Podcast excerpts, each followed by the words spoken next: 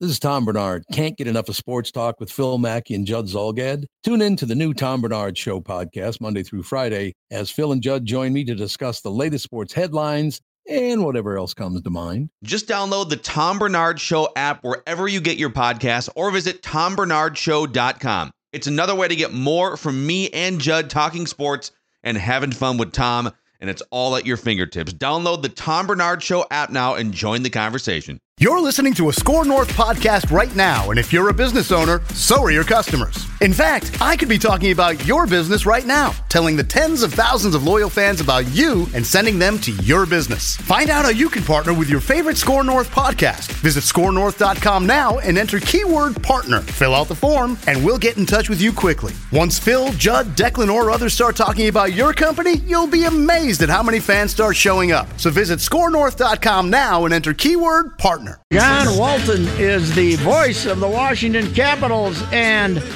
grew up in Plymouth, Minnesota. So, uh, and uh, thanks for the little plug there on uh, how Al Shaver used to be your announcing guy, and uh, when the uh, North Stars were on uh, KSTP here. Yeah, it's really fun to talk with you, Pat, and it's fun to in the last couple of days. I you're living a moment that you've dreamed since I was a kid, skating on the ponds in Minnesota. So uh, to be able to talk with you and talk about a Stanley Cup win, uh, even if it doesn't involve the state of hockey, that's a pretty big thrill. Absolutely. John, uh, not only is the Washington area enjoying this and the United States of America enjoying this celebration, I think because of Ovi, the world is enjoying this celebration. This has been more fun. And everybody talked about Vegas and blah, blah, blah. This is so much more fun than a Vegas and won it because it means something. It's a, it's a place that has tried to do this for uh, over 40 years. That's, that's, it's really different.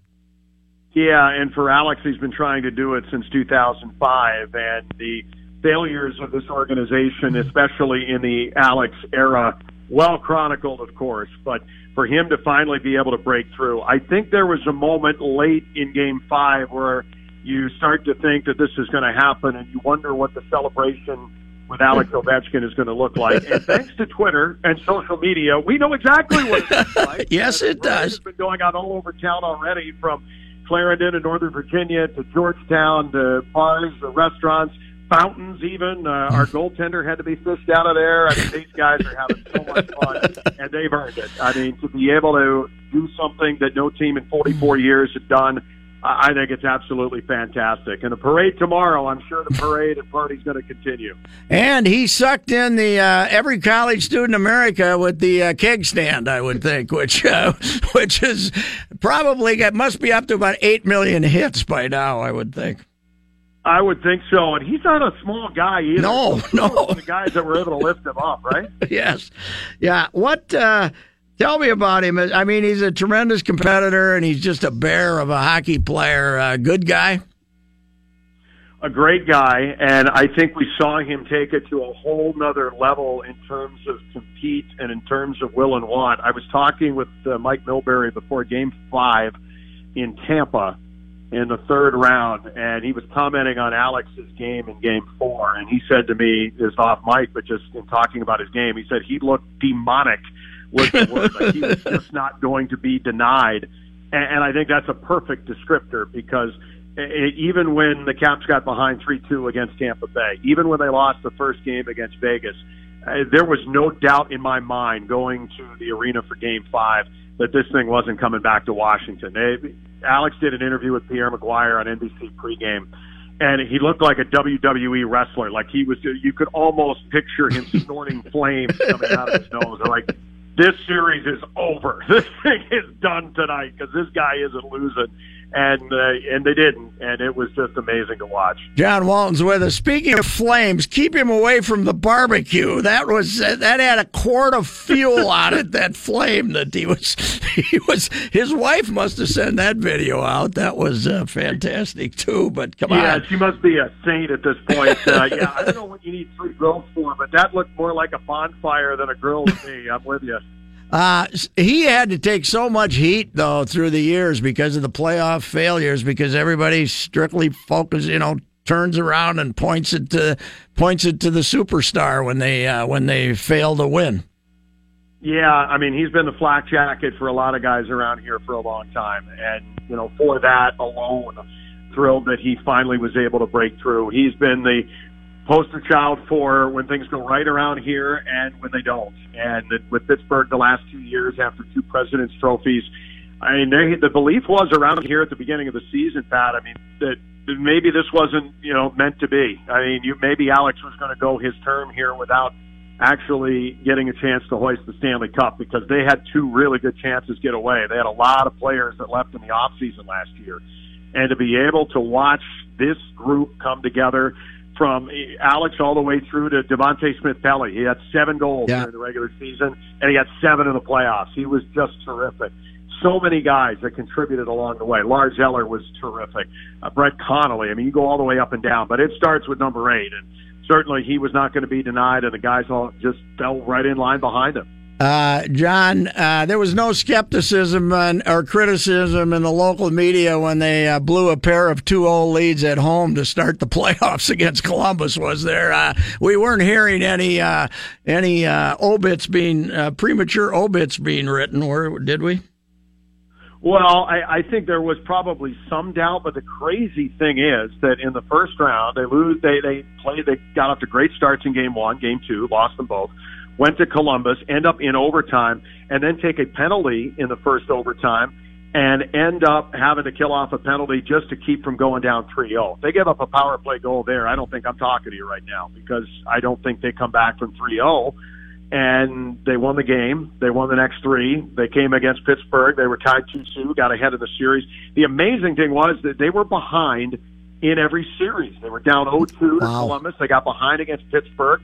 They had their backs to the wall, down three games to two against Tampa, and then they lost the first game against Vegas before they won four in a row. So uh, the adversity they seem to thrive on, which was definitely a departure from years past because there are a lot of adversity uh, that they crumbled and they just weren't able to get the job done. This time they did four rounds over, and that starts with Alex, but uh, Braden Holtby, same thing uh, all the way through the lineup. Uh, they just would not lose. They would not be denied. Now, once they've slain the Dragon in the second round, Pittsburgh, that can go either two ways. You can think, uh, you know, you can be so joyful you can forget to play hockey, or it can create momentum, and that obviously created momentum this time.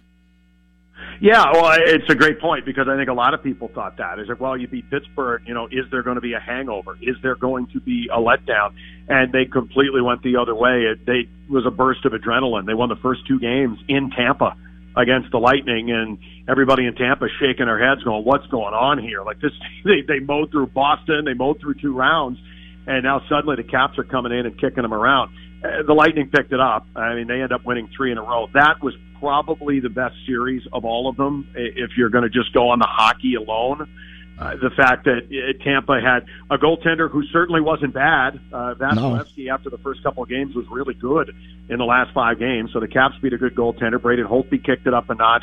Uh, the Caps defensively were able to clamp down on Kucherov and Stamkos, but that series was terrific. I think if Tampa wins that game seven, they would be having the party today. I, I think they would have had uh, I, I think Vegas would have had trouble with them too. They were a terrific team.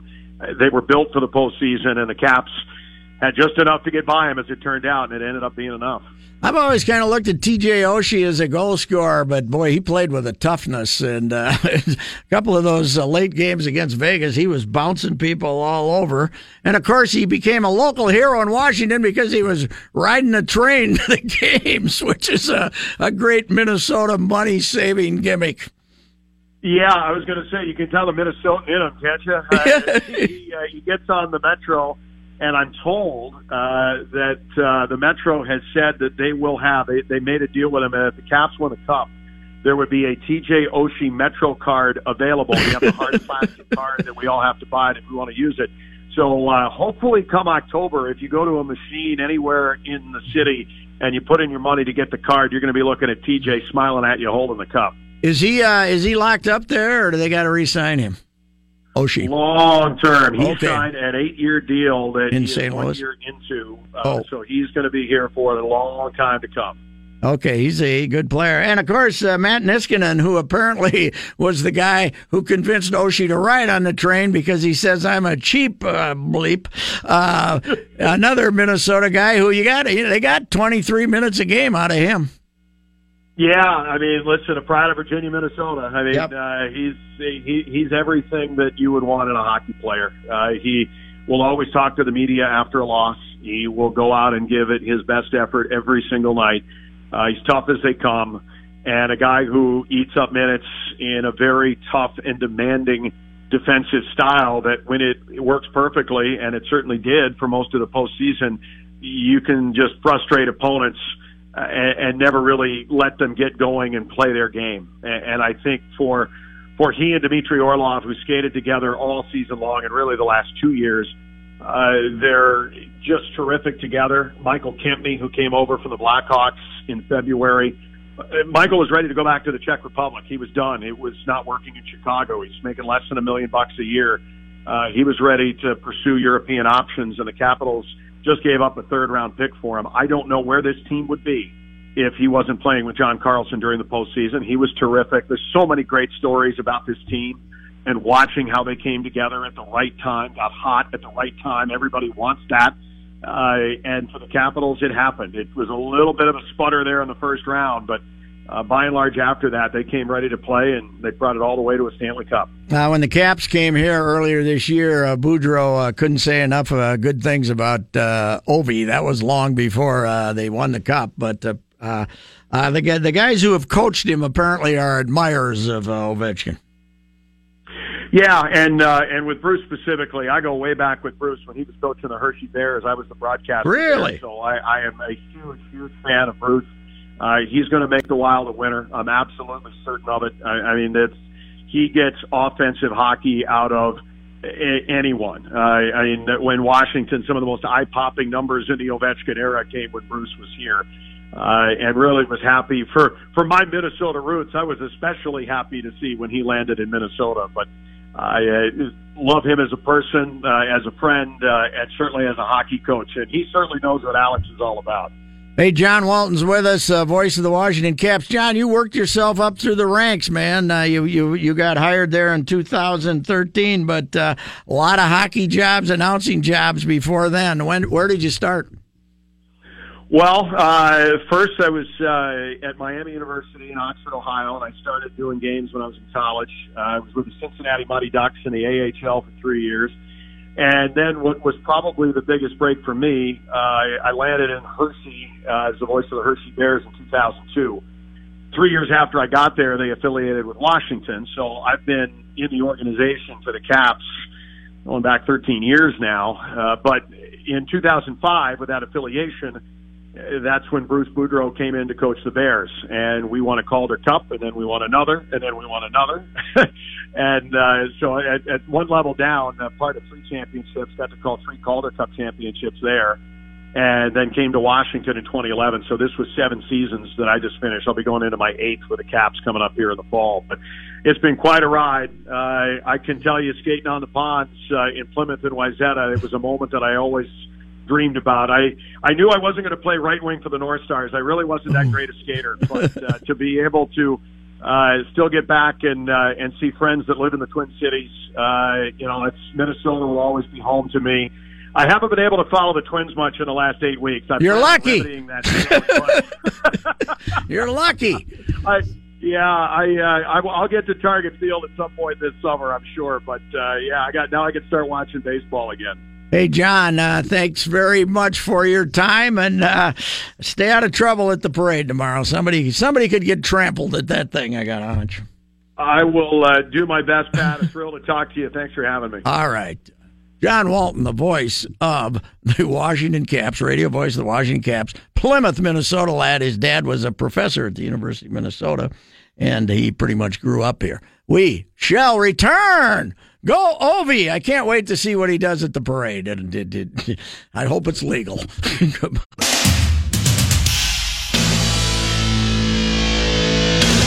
And now, Joe and Pat present Sports Talk's Person of the Day.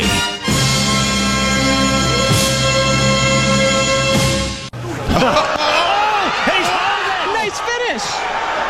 Dustin Johnson with his 18th victory on tour holds out for two.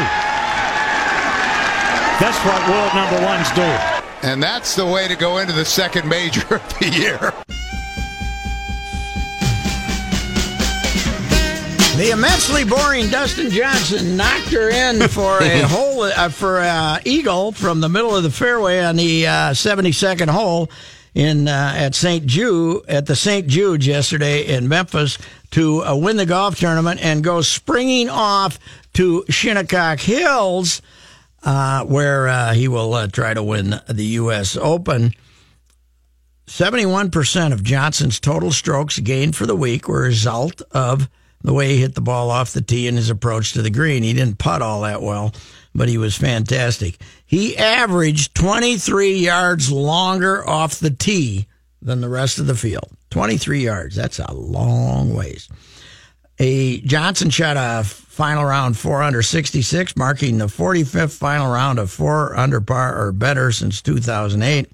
That is the most of any player on the tour in that span, besting Matt Kuchar and Phil Mickelson. And no player, now here's the bad news for Dustin no player has won the U.S. Open the week after winning the PGA Tour stop. Uh, Johnson will try to become the first in history this week at at, at Shinnecock Hills. We're going to be talking to Bob Harig, the ESPN golf uh, columnist, uh, shortly about uh, what's going on out at Shinnecock. 1984, Columbia, South Carolina. He comes from six foot four. They say 190. He's a little thicker than that, don't you? I He's think so, weigh too, yeah. 200, doesn't he? You got to weigh 200. What a record, though. I mean, I did not realize that among his victories, he has won, and let me get the number here.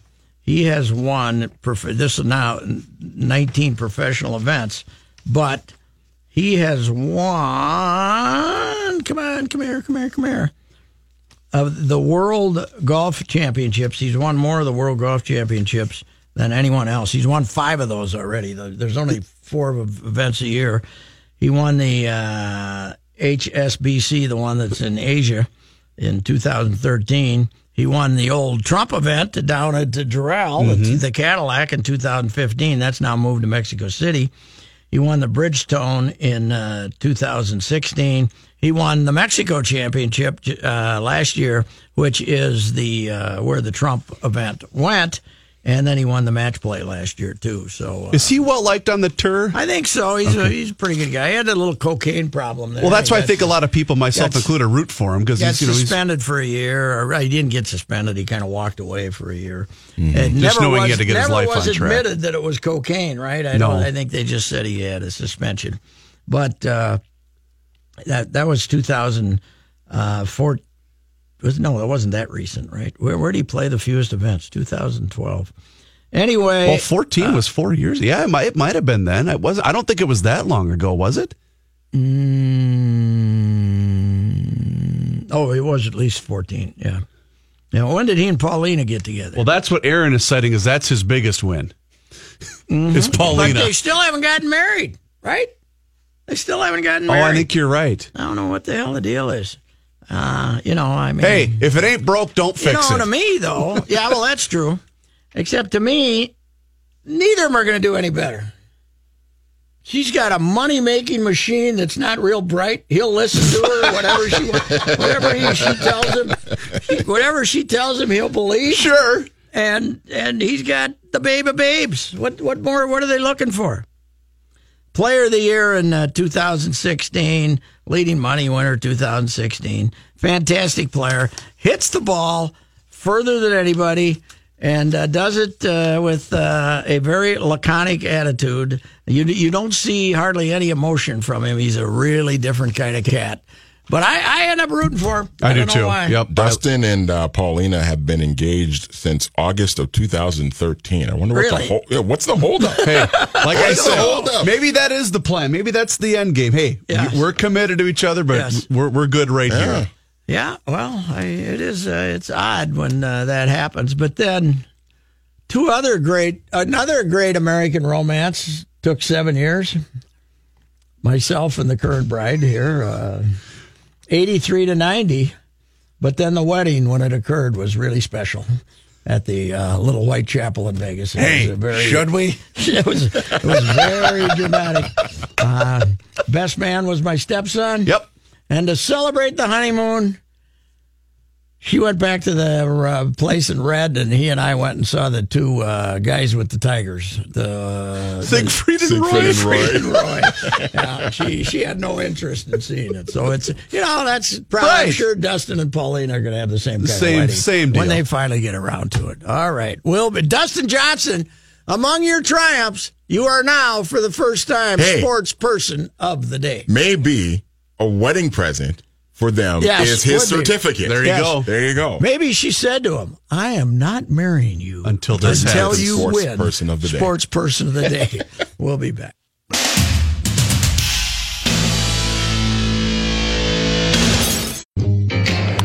Down the line, fair, right on the chalk line.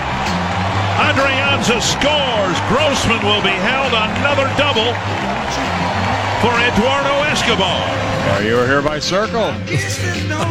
Here's Johnny Heidt with the exciting news. Thank you, Patrick. Uh, before I get to that news, uh, let me tell you this update sponsored by Hotels.com. With Hotels.com, and get rewarded from seaside cabins to resorts. Hotels.com's deals come with access to instant savings too. Hotels.com, you do you and get rewarded. Instant savings available on select properties. That exciting news is Eduardo Escobar has been named American League Player of the Week. Uh, Eddie, 462 with two home runs, six doubles, a triple, and eight RBIs. He leads Major League Baseball with 26 doubles, and he's sixth with a 568 slugging percentage uh, for the season. 288, 12 home runs, 39 RBIs, and uh, this number seems huge to me. 39 extra base hits already. Yes. Well, they I think more several more extra base hits than singles, right? Yeah. I mean, he went into the weekend with more extra base hits than singles. That's amazing. I, I think all but one of his hits this weekend were extra base hits. Uh, the Twins are off today. They'll play the Tigers in Detroit tomorrow night. And Joe Mauer heading out to Rochester for rehab. He'll DH tomorrow, play first base on Wednesday. Assuming everything goes all right, he could rejoin the Twins during this six game road trip. Uh, the Saints are at home tonight playing the Fargo Moorhead Red Hawks at CHS Field. You guys know that uh, George Tsamis now has one or 999 yeah, wins come on, Georgie. as a manager. If he wins tonight, we'll get Georgie on tomorrow as a as a guest. Yeah, we We'll- haven't we'll had him on yet George. this year. Haven't had George on. No, it's always interesting. He has 999 Welcome back to planet Earth, Georgie. Sometimes you want to say, but uh, I love him. 999 wins as a minor league manager, 814 of those with the St. Paul Saints. And in the 58 years of Twins history, easily one of the least talented pitchers they ever had. but he made And it that's to an accomplishment. and he made it to the big leagues, and that's all that counts. Uh, busy weekend of football recruiting for the Gophers. Paid some dividends. Five players, all defensive players, giving verbal commitments to the class of 2019. All five players have three star ratings in the 24 7 sports.com composite rankings. To grow, you must fail. The four commitments move the Gophers up to number 19 in the 24 7 sports composite national rankings. You know why, Johnny? Why is that? They've signed more players than other people. They make their decisions more rapidly than other uh, programs. Mm-hmm. What I, Tell, what we need some quarterbacks coming in here. Yeah. Oh, we got one. Uh, Vic Viramontes. I just want to know if their tape makes you say "Wow." Yeah, yeah. Oh, I'm sure. That's does. all I want to know.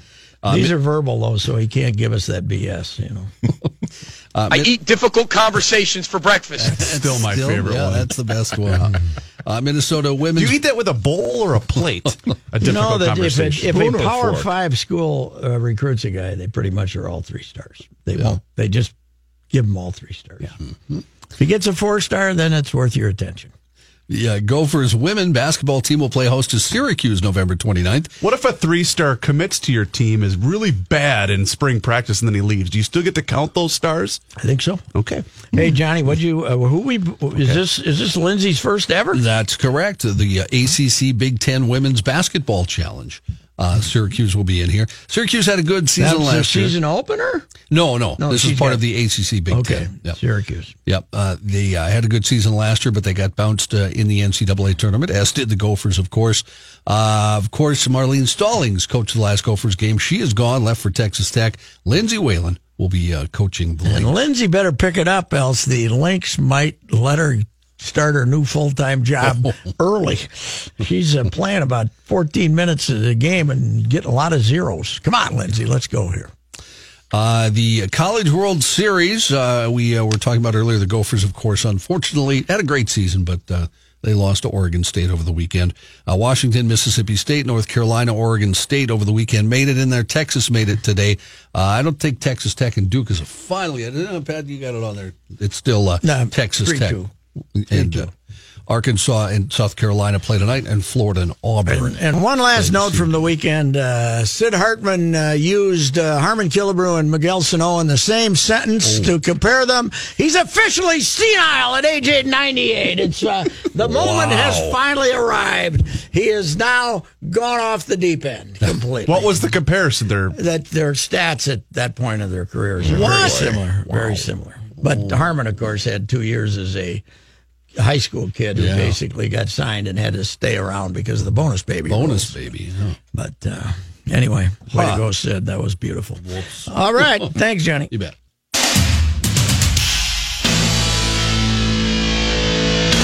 Bob Harig, uh, golf columnist for ESPN.com. Uh, so, what's the wind forecast for Shinnecock this week? We're going to get the wind out there, which makes that golf course even more fun? You know, I hope so. Because, uh, I think it makes it a lot of fun. makes it really interesting. Uh, although I'm not sure it's going to blow as hard as we would like. Uh, uh, you know, but there always does seem to be a breeze, which is enough. Uh, you know, enough of a of a thing to get them thinking. Uh, but but will it be howling? I'm not sure we're going to see that. Um, uh, obviously, that would be make things a lot more interesting. but even but even if there is even a 10 to 15 mile an hour wind, I think you will see uh, pl- causing plenty of fits. Now, uh, has Shinnecock become the uh, East Coast version of Pebble as far as uh, its fondness, the fondness the USGA and other people have for it? Has that kind of history. It's one of our first golf courses in the U.S. It's um, you know it hosted the second U.S. Open, uh, and it and it's um, you know one of the founding five clubs of the USGA. So in that regard, um, I think it should be viewed like an East Coast Pebble Beach. And frankly, you know, I, I wouldn't have a problem with them going to each of those cour- each of these courses. This one and next year it's at Pebble. Go to these every five six years, and then work in the Oakmonts, the Wingfoots, Torrey Pines. Uh, you know, wh- whatever you want to say. You know, the big the top ones, uh, Merion, uh, whatever they are, Baltusrol. You know, work those in around them and and and have a you know a, an eight, ten, twelve course rotation because uh, uh, I, I I think we enjoy these those U.S. Opens more. Hey, uh, Bob. Uh, so last time, I mean, what have they done since they were there last time to deal with distance? Have they made any changes, or is it is that course tough enough that they didn't have to really, uh, you know, try to put the driver in their hands more or anything like that? Have they have they done much to the golf course since they were there last time? They did. I mean, almost 500 yards added. Uh, 7,400 yard par 70. That's a long golf course. Yes. Uh, and the rough is brutal, like always. Now the fairways are a little wider, not quite as narrow as they used to be. But uh, you know, I don't think that matters. I mean, when when you when you hit it that far, uh, the ability to keep it straight, uh, you know, that dissipates. Yes. And uh, so, uh, you know, you're you're going to miss some fairways, and when you do, you're in some some nasty stuff. Uh, so, and, and the other thing they did though is they, instead of having this high rough around the greens where guys just chop it out, they've they've they've mowed it down and they've let they'll they'll let the ball run off, and so. Oh, um, okay. you know, it brings it brings some chipping, or you know, you can putt, you can chip, you can bump and run it, you can pitch it. It, it brings some some thought process into it around the greens, uh, which you know, I, I think this, this that that brings the skill out. It's not a it's not a luck factor, or it's not a you know, sort of everybody has to do the same thing. The guy who can you know create around the greens is going to have an advantage. Hey Bob, uh, does do the fairways uh, are they flat or does the if you hit it on the wrong third, do you end up in the rough? How's it? What are the uh, what are the Yeah, fairways no, like? there's there's some there's some roll to them. There's some undulation to them. Uh, the the course isn't terribly undulating. Yeah, there are some uphill holes certainly, uh, uh, and downhill holes, but uh, yeah, the fairways move a little bit. Uh, you got to play to the right sides of them on on many of them, and uh, if you put it in the wrong spot, you could see a ball kick in the rough, or or you could have a bad angle to the to the pin, which uh, you know that that's what. Uh, um, uh, that's what that's what you know bring where the skill is brought out. Is sometimes it's not just about hitting the fairway; it's hitting it in a spot that gives you the best angle. The putter remains a very mysterious club, Bob. Uh, if you would have asked me a year ago who the best putter in the world was, I would have said Spieth by a landslide, and now he can't make his putts. What's going on? The short ones that he seems to keep missing. Now, if you go and look at his stats, his stats really from short range aren't aren't that much different. He he's always been prone to miss some short ones. I think what's different though is those 15 footers, 18 footers, 20 footers yes. that are not automatic have not been going in for him as much as we're used to seeing them. And they should have probably never gone up, gone in as much as they did before. But he seemed to make them all the time. He made it look so routine, you know. Uh, but I mean, your your your make percentage from 15 feet is probably, you know, 30 percent, 28 percent, something like that. And he seemed to make, you know, two thirds of those. Now he's not making those either and uh, it, it it it makes the short misses all the more pronounced. you know, he's hitting the ball fine. I mean, you know, they all have their issues sometimes where they have ball, bad days hitting the ball, but for the most part, uh, you know, Jordan has had no issues. You know, he he he is underrated as a ball striker. You know, he's, he's everybody thinks, oh, you know, he makes everything. You know, he hits it all over the place. Well, he doesn't really hit it all over the place any more than anybody else. You know, uh, and uh, uh, but it, the, he's just not making the putts, and uh, you know I think it's wearing on him a little bit. You know he's coming up on a year without having won, and and uh, that's uh, you know you get into that habit of winning, and it starts to bother you when you don't. and uh, much like the young Tiger, now in a different sort of way, but you always know when Spieth's mad at himself. Yeah, there's no doubt about it. He's either talking to the ball or talking to his caddy, Michael Greller, uh, and sometimes both. That's this normally would be a pretty good golf course for him, right? I think they, so. They, Absolutely. Yeah. Yeah. I, I, you know, Frank, you know, and that's the other thing, interesting thing about Jordan, though. You know, outside of his one win in the U.S. Open uh, three years ago, he's not really contended in U.S. Opens. He's not really been up there um, you know, he's not. Uh, he's been out of the top ten. So um, it's interesting, you know, just how that evolves. You know, uh, uh, you would think it should be good for him, uh, and uh, I, I do think it is. But you know, uh, as we've said many, many times, a golf course could be very, very well suited to a guy, but it doesn't matter if they're not playing well. You know, yeah. if you're hitting it poorly, if you're not putting well, if you if these aspects are missing uh, you know, the, the your favorite golf course in the world is is not going to matter uh because uh, you still got to hit the shots. Can you hit a lot of three woods, which would uh, give Tiger a chance, or do you got to hit the driver a lot? But he he can't avoid the driver. Uh, it's not like he can only hit it two or three times. You know, he's going to have to hit it six or seven Oof. times, depending. You know, there's 14 holes where you're going to have to hit some sort of a, a you know a, a, a long tee shot, and you know there's probably you know low end I'd say five, high end seven or eight times where he's going to have to hit a driver, depending on the wind or the weather or what have you, where the tees are, and uh, you know either that or he's just giving up a lot. And what I always say there too is he's not automatic uh, with a two iron or a three wood off the tee. You know, like in other words, he could dial it back to try to hit it in the fairway and miss the fairway anyway. So it's you know we saw we saw that here at the Memorial. He hit a the very first round. He hit a two iron left of left on a par five where he was trying to play smart, and that and and, and it ended up leading to a, a bogey on a par five. Uh, you know, so nothing is always a guarantee with those clubs either. Uh, that that comes up a lot. Uh, can you uh, can I you know wh- why doesn't he just hit that two iron more often? Well, because you know even that is not the the be all end all. Sometimes you're going to have to hit that driver, and you know what? If you're going to miss the fairway with a two iron, you might as well hit the driver anyway. Try to get it farther up. Uh, adding uh, Tiger and Phil to the mix, uh, Bob. Right now, how many great?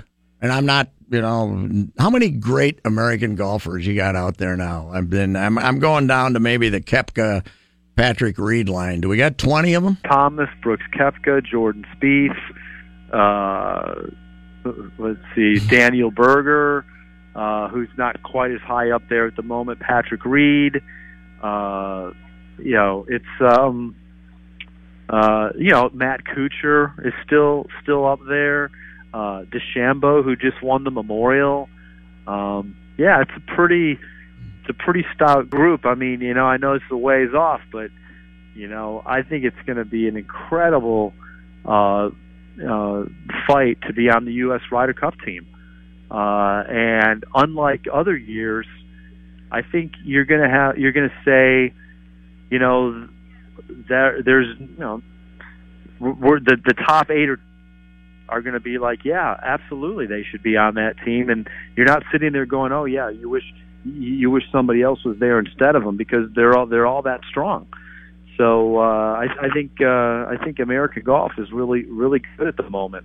Uh, what's uh, Phil's situation? Uh, playing mediocre basically right now. He's not. He's just can't put four rounds together you know, he just had a pretty good tournament in Memphis, and then he but he shot three over on Saturday. You know, just um, and he finished 12th. You know, if he shoots, if he just shoots, you know, 69 or 70 uh, on a golf course that really wasn't, you know, playing that difficult, you know, he's in he's in contention, or at least he's in the top five. Uh, and uh, uh, you know, instead, you know, he shot himself out of the tournament with. Uh, with, with with one bad score. We saw it at the Memorial a few weeks ago. He had like a he got to four under par through eight holes of the first round, and then and then ended up shooting over par for the round. Hmm. You know, and then and then got it back and finished like eighth or ninth in the tournament or tenth or something like that. You know, it, it, he's he's had his he's he's ha- he just seems to have a moment or two where he can't get out of his own way. And obviously, in a U.S. Open, you really need to limit that you know, he, he you need to not have double bogeys. You need to try. It, it, it's it's not so much making a lot of birdies; it's limiting the big numbers. And uh, last, uh, and he can do that, I think. Hey, lastly, Bob, a couple of your favorite holes out there. Par three. It's got a lot of history. One of those Redan greens. Yep. Caused a lot of controversy the last time they were here. Um, uh, so I, I I happen to like that one. Uh, I like the tenth hole. I think it's it's one of the rare birdie opportunities, frankly, uh, which uh, you know in, in its own way creates a different kind of pressure. You know, you know when when you're when you're uh, when you don't have that many chances to make birdie, you better take advantage of the ones that you do. And uh, so I, I really like I, I kind of like those holes for that reason. Uh, the 14th hole is is a hard hole that they made even harder, uh, but but that's okay. Uh, in other words, you know, par is going to be a really good score on that hole, and and and even sometimes maybe a, you know, a wayward tee shot that you're just able to save a bogey. You know, it's a totally different mindset that these guys have to wrap their arms around. So I, I, those are a couple that I like right there. Hey, Bob, thanks for your time. Have a good week, sir. Thank you. Thanks for having me. All right. Uh, Bob Harig, the uh, ESPN.com golf uh, columnist, and uh, does a great job. And uh, I envy him. You know who's out there? My old pal John Rowe and his wife are going to the U.S. Uh, Open this year at Shinnecock Hills as spectators.